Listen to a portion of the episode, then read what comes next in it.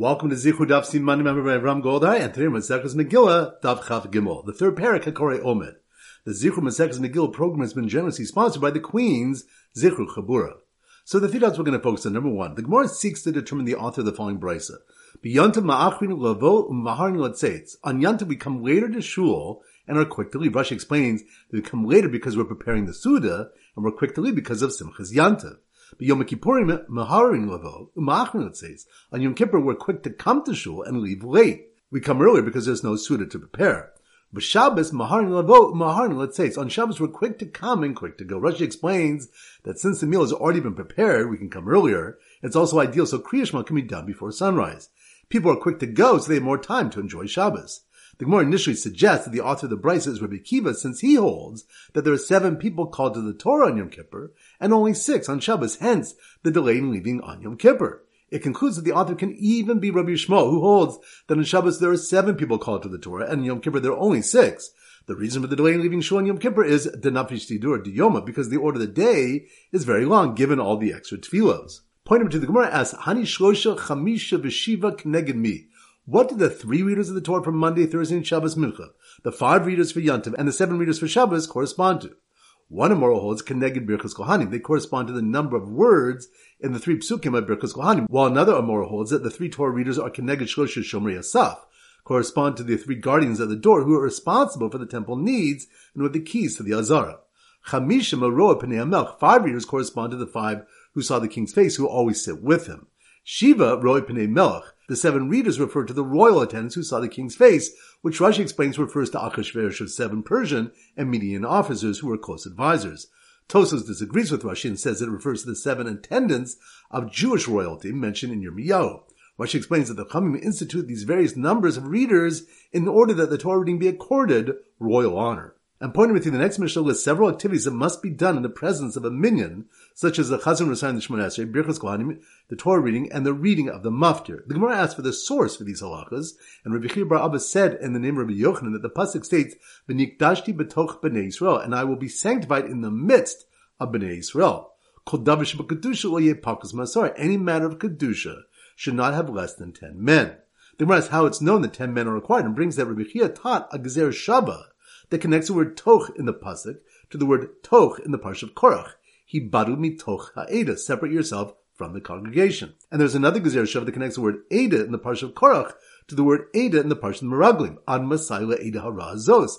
How long shall this evil congregation exist? Therefore, we learn that just as there were ten men in the episode of the Meraglim, so too there were ten in the parsha of Korach, and therefore ten men are referred to in the pasuk discussing kedusha. So once again, the three points are number one. The Gemara seeks to determine the author of the following brisa. Beyontav machun lavo ummaharin let's say. On Yontav we come later to shul and are quick to leave. Rashi explains that we come later because we're preparing the Suda, and we're quick to leave because of Simchas Yantav. B'Yom Kippurim, Maharin Lavo.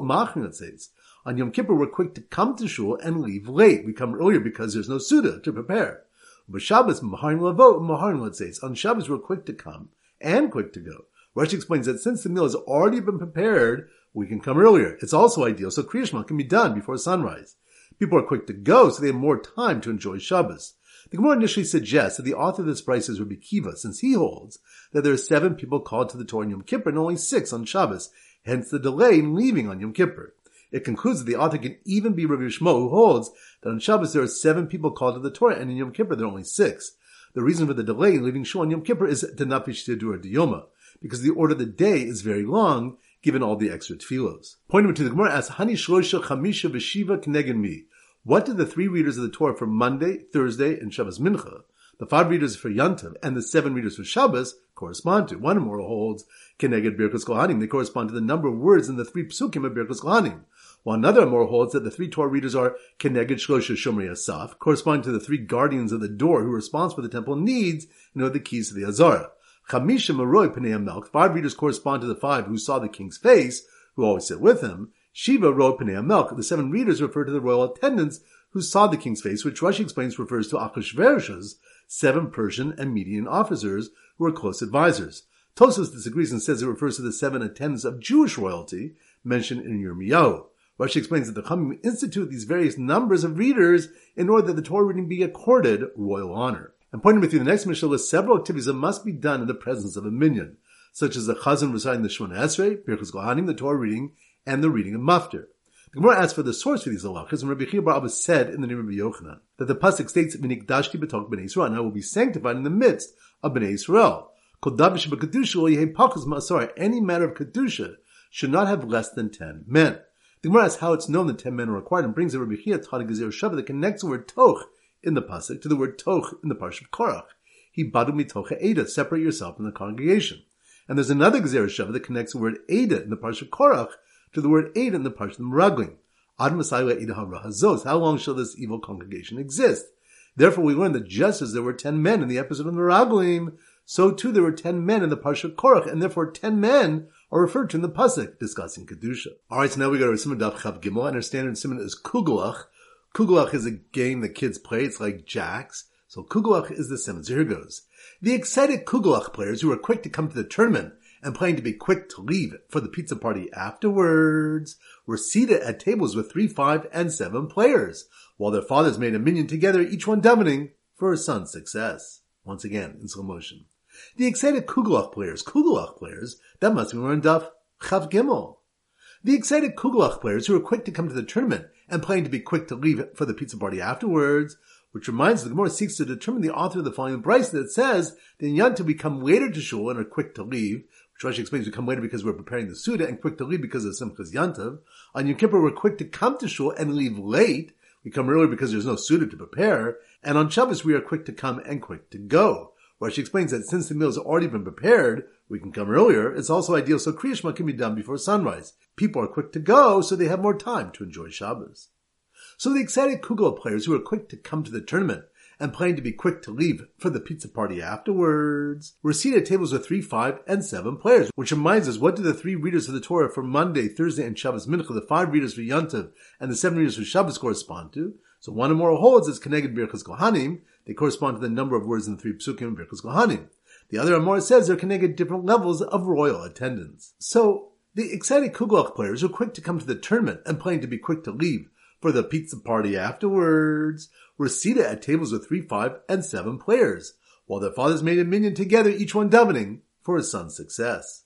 Which reminds us, we learn from the pasuk in Yidashti Batok Bnei Israel, I'll be sanctified in the midst of Bnei Israel, that Kol Dabar Shabbat Kedusha. Any matter of Kedusha shall not have less than ten men. The Gemara is how it's known that ten men are required, and brings that Rechia Tadak Gezer Shav that connects the word Toch in the pasuk to the word Toch in the parsha of Korach, he badum Tocha Eda, and connects the word Eda in the pasuk of Korach to the word Eda in the pasuk of the Meraglim. So once again, the excited Kugelach players who were quick to come to the tournament and planning to be quick to leave for the pizza party afterwards were seated at tables with three, five, and seven players, while their fathers made a minyan together, each one davening for his son's success. All right, now it's time for four blat bat chazara. Daf Yutes. So the Simmer Daf Yutes is a yacht. So here goes.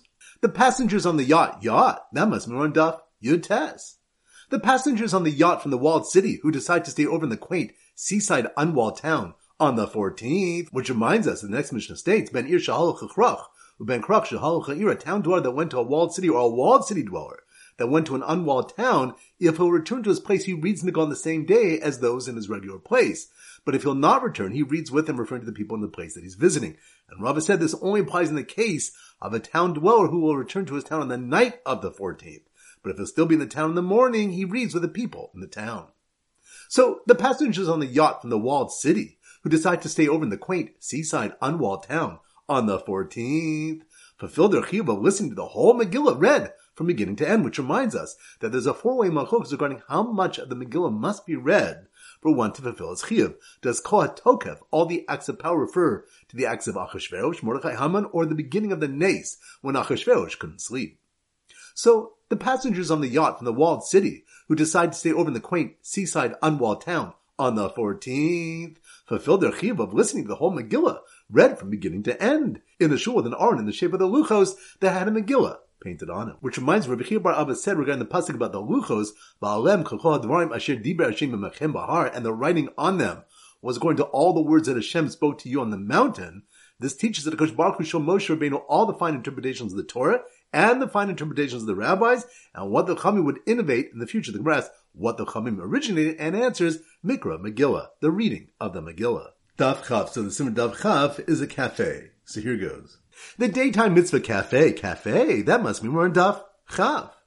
The daytime mitzvah cafe, which was always busy after Megillah readings and bris milas, which reminds us, the Gemara brings us sources for how we know that the mitzvahs of reading the Megillah, Milah, Tefillah, and Hazah, and the Tefillah of a Shomer's Yom Keneged Yom are done during the day.